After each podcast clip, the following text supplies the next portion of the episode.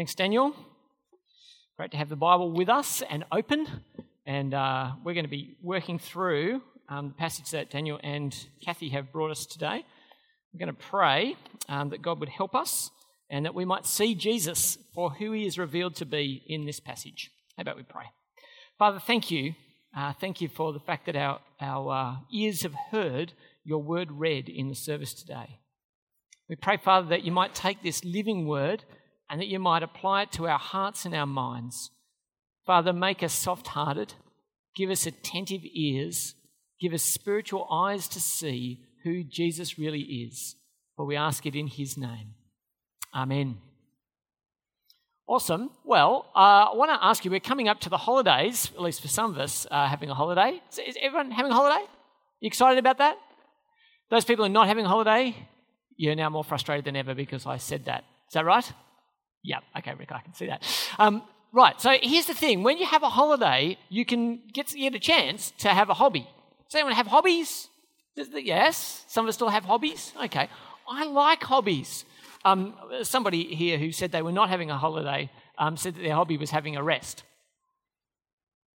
So he gets around to it occasionally. What is a hobby? Well, hobby is a regular activity that's done for enjoyment typically during one's leisure time. Well, that, that's fine. I have some hobbies. Uh, I can share them with you. So um, I love lands- landscape photography, um, particularly in the morning at dawn. I like to go out and take pictures of the landscape. That's something I love doing. Uh, I enjoy plastic scale modelling and building planes. And I've only just got back into it. I'm very excited about it. And yes, I'm a nerd, and you can all look at me and go, You're weird, and that's okay. I'm all right. It's my hobby. You don't have to join me. Uh, the other one that I love to do, and I do multiple times a week, is uh, to ride my bike uh, to keep fit and to enjoy seeing our little corner of the southwest, which I love. Uh, and so they're some of my hobbies. I guess they're fun, they're enjoyable, they're something that you do in your spare time. And what I want to ask today is for all of us sitting here, is Christianity a hobby for you? Is Christianity a hobby for you? Does it get a look in on a little bit of leisure time that you have? Uh, is it something that occupies your heart and your mind for a small slither of time and we'll get back to it sometime later? H- how does Christianity, how does Jesus fit into your life? Is Christianity a hobby? the reason I want to ask is for many, many people around the world today, it is far from a hobby. It is far from a hobby. And uh, I was looking at uh, the statistics from an, uh, an organization called Open Doors. And Open Doors is an organization that measures Christian persecution around the world. I've got to tell you guys, I lost a couple of hours uh, the other afternoon just reading up on this stuff. And once you start looking, you'll be blown away. So let me just share you some top level statistics from Open Doors. You can chase them up online, go Google it afterwards. Doors puts together a report every year that talks about the level of persecution for Christians around the world. And what they tell us is that 2018 saw an increase of 14% in persecution for in the top 50 countries of persecution around the world, and these Christians experience high levels of persecution. So it went up 14%. What does that mean? That means, according to their statistics, that 245 million Christians around the world experience high levels of persecution. Now, just to kind of reframe that number, which seems extraordinary, that's a quarter of a billion of our brothers and sisters around the world. That is a truly extraordinary number. Now, there are a lot of Christians in the world, but what that means in practice is that one in nine Christians experience high levels of persecution worldwide. And that is not that somebody says a joke about them over the. That's not what's happening. These are high levels of persecution. And if you read this report, what it'll do is it'll break down one of each of these 50 countries and tell you what that persecution looks like in those places. What does that mean in practice? How does this play itself out? In a variety of ways, of course, but here are some truly dreadful statistics. So last year, to the best of their knowledge, Open Doors tells us 4,136 Christians were killed for faith related reasons. The number that truly blew me away is that on average, what that means is 11 a day are killed for their faith. On top of that, 2,625 were, were detained without trial, arrested, sentenced, and imprisoned. And guys, I've got to tell you, I reckon that number is way below the actual number. But they're ones that they can verify. On top of that, places where Christians meet around the world were targeted. There were some in the Philippines just at the end of last year um, that were, uh, were bombed and blown up. 1,266 churches or church buildings were attacked in the past year. It's truly extraordinary, isn't it? And yet, when we look at those vast numbers, we kind of lose the story. So let me zoom in a little. Let me tell you the story of Karen a man in India in a prayer meeting with um, six other men and women who were dragged out of their house by a Hindu mob, beaten with rods, and then taken down to the Hindu temple where they were forced to reconvert. Karen's wounds were so bad that eventually uh, he had to have his lower leg amputated. That's India. There's a very famous case in Pakistan of this lady, Asia Bibi. Have you heard of this? She was a, uh, a, a Christian lady who went to fetch some water for her Muslim co workers. On the way back from fetching the water, she, she sipped some of the water. Uh, they, they declared that the water had now become unclean because she had drunk from it. A huge argument ensued between the women, at the end of which they accused her of blaspheming the prophet. That, meant that she was arrested, a, a mob formed, and, and she was arrested. She was in solitary confinement for eight years in Pakistan. She has recently been released, but she is not free to leave. That's in Pakistan. I have a story of a lady who's called Prisoner 42 from North Korea. A lady who went scavenging over the border into China because her family was starving. Along the way, she met some people who were Christians. On return, someone had found out that she'd interacted with Christians. She was abducted off the street by the government and is now in a retraining prison camp where she is tortured and asked to disown Jesus. This is North Korea, the number one most persecuted country in the world. Now, brothers and sisters, these are terrible things, aren't they? The statistics are terrible, the personal stories are terrible, and one must ask has something gone terribly wrong? Is this really what Jesus intended? How, how could it get out of hand like this? Isn't it just all one giant mistake? And the answer to that really comes down to it depends on how you answer the question of who Jesus is. Who is this Jesus who is leading a church that looks like this? To find the answer, we're going to be looking through Luke chapter 9. I'm going to invite you to open it up with me. Um, and I, I want you to look at some of the descriptions of who Jesus is that are found here. Have a look at verses 18 and following. Once, when Jesus was praying in private and his disciples were with him, he asked them, Who do the crowds say I am? They replied, Some say John the Baptist, others say Elijah, and still others that one of the prophets of long ago has come back to life. So, so Jesus says, Who do the crowds say that I am? He's with his disciples. Essentially, he says, Take a poll for me. What's happening out there, guys? And they say, Well, some people are saying John the Baptist, that you're John the Baptist. Now, I reckon this is the silliest possible answer, okay? Because John the Baptist did what to Jesus?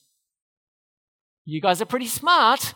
He baptized him. So if John baptized Jesus, it's a little bit difficult mathematically for him to be John the Baptist. Would that be fair? Okay, so that's not a very connected answer, but it was one that's floating around. The other one says Elijah or a prophet come back to life. That's why my little drawing has the arrow going up like that. Uh, a prophet come back to life. Well, why would they be expecting that? For each of these stories, we're going to go back to the Old Testament and see where that expectation might have come from.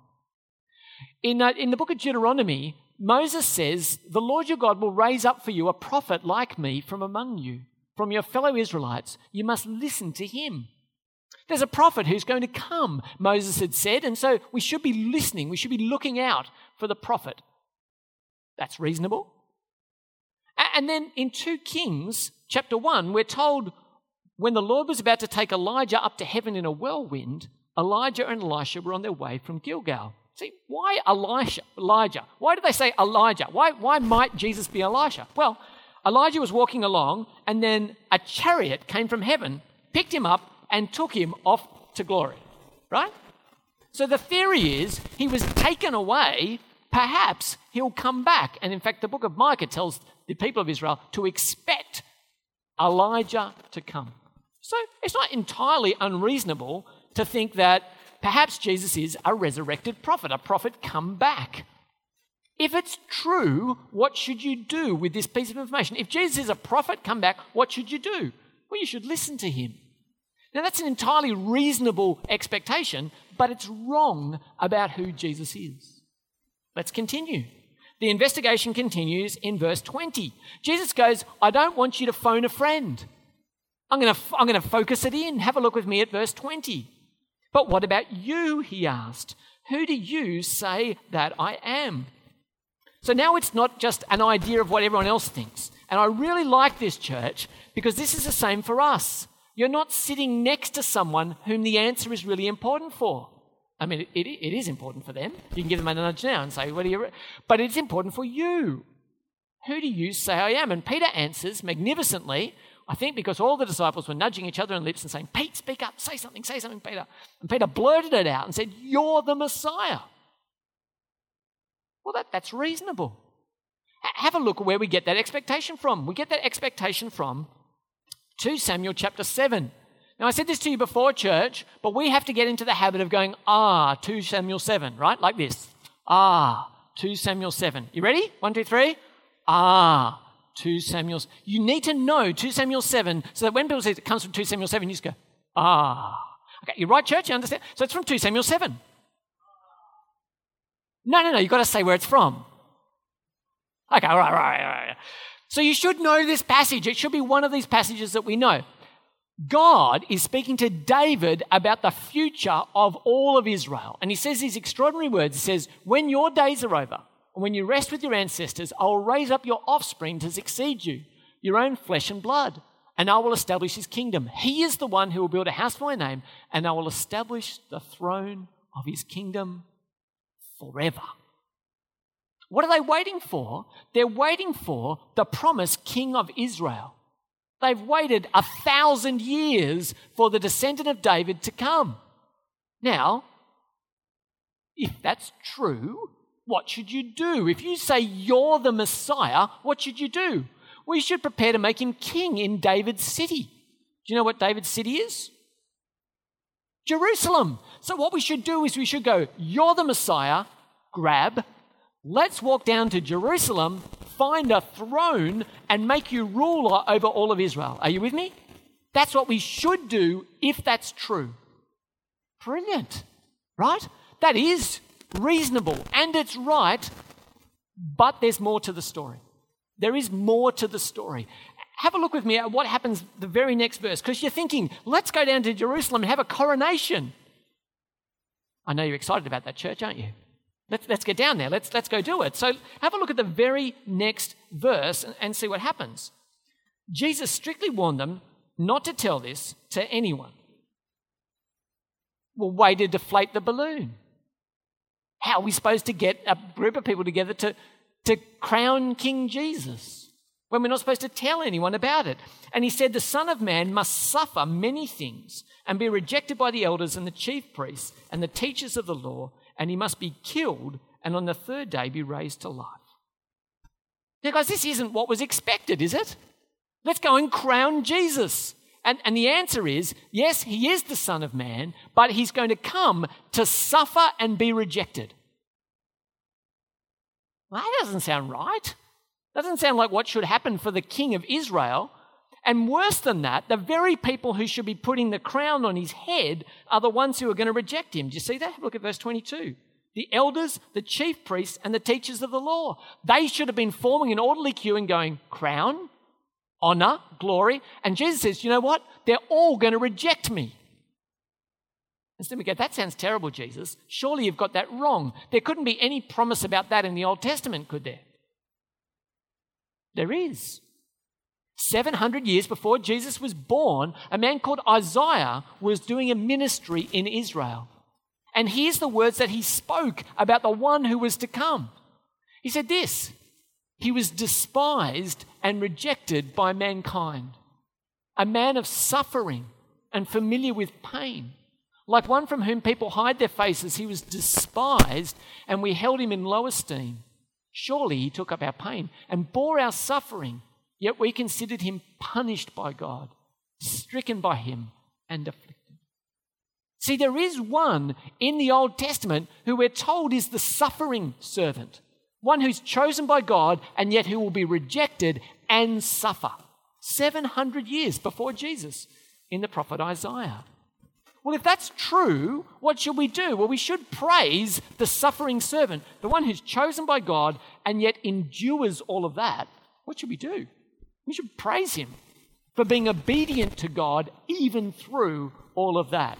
That's reasonable and it's right. That is who Jesus is. So, what would it look like if you were to follow him? If you were to say, I'm with that guy, what would it mean for you and for me? Have a look with me at verses 23 and following.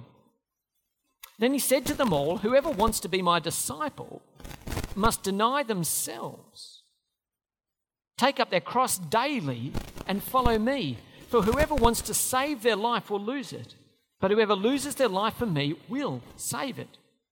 What good is it for someone to gain the whole world and yet lose or forfeit their very self? Whoever is ashamed of me and my words, the Son of Man will be ashamed of them when he comes in his glory and in the glory of the Father and of the holy angels. Truly, I tell you, some who are standing here will not taste death before they see the kingdom of God. So Jesus says, What would it look like if you follow the suffering servant? Well, you too will sign up for an awesome program of rejection and suffering. Because we'll be following in the footsteps of the one who went before us. And, and he says, I, I, I just want you to note here, guys, how many times has Jesus been crucified so far in the book of Luke? He hasn't been crucified, has he? He's just said to them, I'm going to die. And yet he says to his disciples, if you're to follow me, you're to take up your what? Now, this is amazing, isn't it? He's actually telling us not only that he will die, but how he will die. If you follow me, you're following me to a cross, to Roman humiliation and shame. Will you follow me? If you want to be my disciple, that is what's awaiting. It's cross shaped following that is before you. And I want you to think this is extraordinary, right?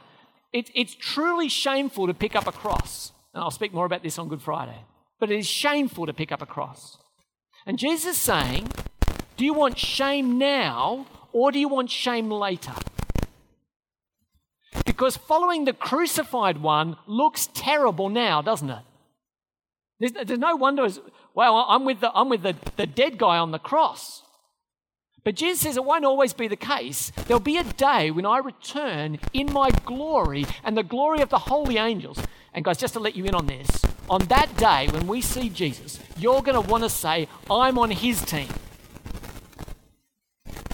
When Jesus rocks up with unopposable power and majesty, and the whole earth sees him, right? You're going to go, I'm with him, I'm with him, right? But here's the devastating part of this thing. If we've said, I don't like him, I'm ashamed of him, then he will say, I don't know you. And on that day, guys, there will be no more devastating word than that. So he says, If you're ashamed of me, then I will be ashamed of you on the day when I return in glory. Now, brothers and sisters, let me just, you know something here. It is not an unforgivable sin to have slipped up in this area, right? So some of you will have had a situation with your friends or your family where you're looking back even now and you're going, oh, crikey, I didn't stand up. It might have been your workplace. It might have been with a friend. And you think, oh, man, I, did, I didn't stand up for you, Jesus. I, I know I messed that up. It's not unforgivable, okay?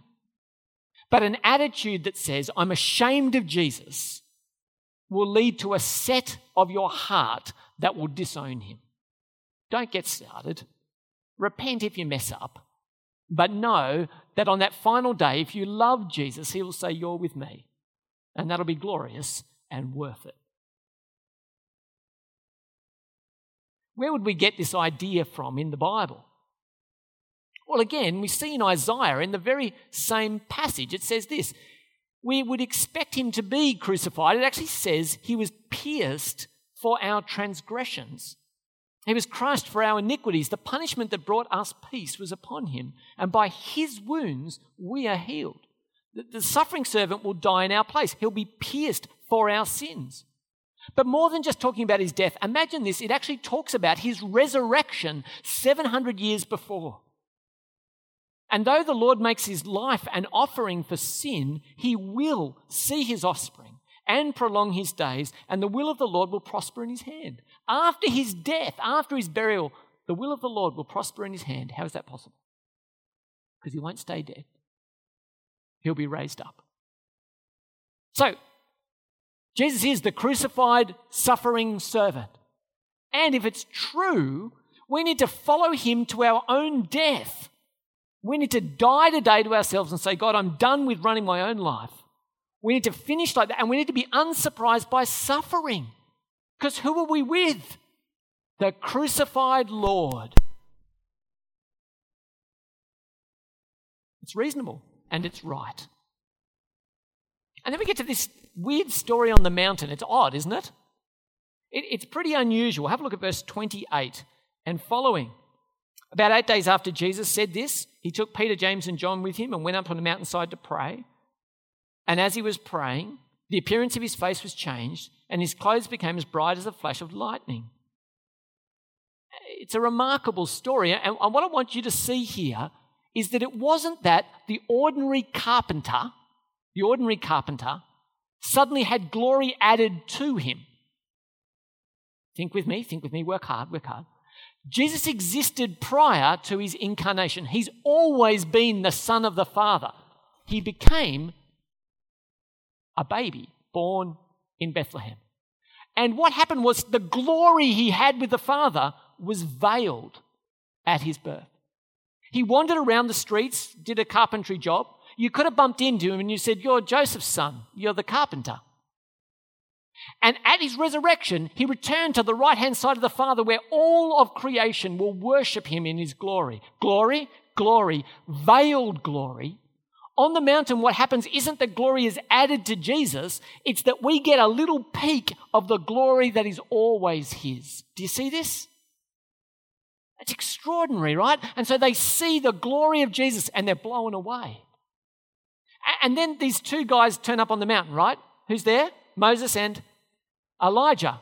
And the really good bit for us is that people had speculated that he might be a prophet, yeah, like Moses, or he might be Elijah. How do we know he's not Moses or Elijah? Because he's having a chat with them and Peter wants to put up a tent for them on the mountain, okay, right? So he can't be them. Cross them out, okay? Can't be them. And then we have a scene where the cloud comes over them and a voice from the mountain, uh, from the cloud speaks. And, and the voice says, something extraordinary. This is my son, verse 35, whom I have chosen. Listen to him. Now, what does the Old Testament? What does the Old Testament tell us about clouds and mountains and voices up on high? Well, if we go to the book of Deuteronomy, we're told that the Lord proclaimed in a loud voice to your whole assembly there on the mountain, and from out of the fire and the cloud and the deep darkness, and he added nothing more. The Ten Commandments came on a mountain from a cloud with God. Yep. Awesome. And then voices from heaven. Well, we've already seen this for Jesus. Do you remember at his baptism? The voice came from heaven saying, You are my son whom I love. With you I am well pleased. Who is Jesus? Jesus is the beloved Son of God. That's who he is. The beloved Son of God. And if that's true, what do we need to do? We've got to listen to the Son. We've got to listen to the Son. That's reasonable and that's right. And then we get to this season that we're in today. And uh, as Jeff pointed out, all the palm branches that are around our church at the moment. I know, I know, I know. We should do more of this stuff, right? Does anyone have palm trees at home? Put your hand up. Great. This is why we don't have palms in our church, right? Seriously, I'm really happy. If someone wants to bring them in next year, knock yourselves out. I'm all for it, but I don't know where to get them from. Anyway, here we go. Palm trees. Thank you, Jeff.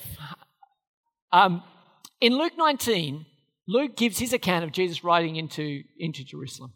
And he says, uh, Go into town and find the colt that's tied up here. And when you find it, ask for it. And someone says, Why do you need it? Say, The master needs it. They grab the colt, they bring it in. It's never been written. Jesus sits on it as he's coming down the Mount of Olives into Jerusalem. Everyone goes, Hey, we recognize that bloke. Hosanna, praise God. Here's the coming king of Israel. And they throw their coats down. It's, it's the red carpet treatment when you don't have red carpet. Are, are you with me? So not even your feet get on the dirty ground because now it's cloaks and palm branches underneath you. Do, you. do you see? And so they're praising him. And people say, Hey, Jesus, you should tell these guys to pipe down. It's a bit rude to think that you're the king of Israel. And he goes, Look, I've got to tell you, I've got to tell you, if, if they're not praising God, then actually we've got a bigger problem. This plan has been prepared from since the creation of the world. I'm your secret king. And I'm coming into Jerusalem, and that's wonderful. But if these guys don't speak, then the stones themselves will cry out because praise and honor and glory is due to me, and you can't resist it. Isn't that awesome? So at the end of the service, when we praise God, we think, oh, I've got another song to go before I get to pick my kids up and sign them out. I guess I'll sing it. No, no, no, you've got to keep the carpet quiet, all right? You don't seem convinced. We've got to praise God, okay? And we know that this is part of God's plan because in Zechariah, it said this Rejoice greatly, daughter Zion. Shout, daughter Jerusalem. See, your king comes to you, righteous and victorious, but lowly and riding on a donkey, on a colt, the foal of a donkey. In Zechariah 9 9, there it is. As prophesied, Jesus fulfills it. And if it's true that he's the long awaited Messiah, what do we need to do? We need to shout joyfully to welcome the King into our hearts. How wonderful, hey? How wonderful. It's reasonable and it's right. So, my question for you today, guys, is, is Jesus a hobby? Is Jesus a hobby for you? I hope he's not. The way that we'll know is are we people who deny ourselves, who live a crucified life? We take up our cross daily and we say, I will not deny Jesus, I will deny myself. And these are flipped over if it's a hobby, right? If it's a hobby, okay, what will we do? We'll deny Jesus and we'll deny ourselves nothing. Sound right? Why wouldn't we do that? Because we recognize the crucified Messiah and we understand that we are not the most important person in the world. Do you want to know what it means to deny yourself? It's to put yourself second. It's to lift God up as number one. It's to put others before yourself. Die to yourself. We, we need to die now. What will it mean to honor the king? Well, it'll mean to recognize that Jesus is the most important person in the world. And how we do that? We'll worship him and not ourselves. We'll worship him. And so we'll die now that we might live on the day he returns. Yes? In all of his glory, we'll go, He's my man. And he'll say, You're my man. You're my woman. I love you. That's going to be a glorious day. And so, guys, the question for us is who do you say I am? Have you met in Jesus someone who is an occasional hobby? Or have you met the resurrected, crucified Lord so passionately that you don't think Asia Bibi is crazy for having hung on to Jesus for eight years in solitary confinement? You go, she saw something of such great worth that she would not abandon it. Brothers and sisters, Jesus wasn't here for a hobby. The persecuted church doesn't hang on to Jesus for a hobby. Verse 51 tells us at that time approached for Jesus to be taken up to heaven, he resolutely set out for Jerusalem. Why did he go? He went to die. He went to pay the price for our sins. He went to rise and conquer death. And he did it deliberately in fulfillment of prophecy. Brothers and sisters, we're about to celebrate Easter and it's going to be glorious and I can't wait for it. Because we're going to talk about the death of Jesus and his resurrection to win you to much more than a hobby. Let me pray. Heavenly Father, your Son is glorious. He'll be revealed as glorious on the day he returns. Father, save us from shame, save us from our sins. Remind us of the glory and the honour of being your sons and daughters. Father, win our hearts so that we die to ourselves and worship your Son. For we ask it in his name. Amen.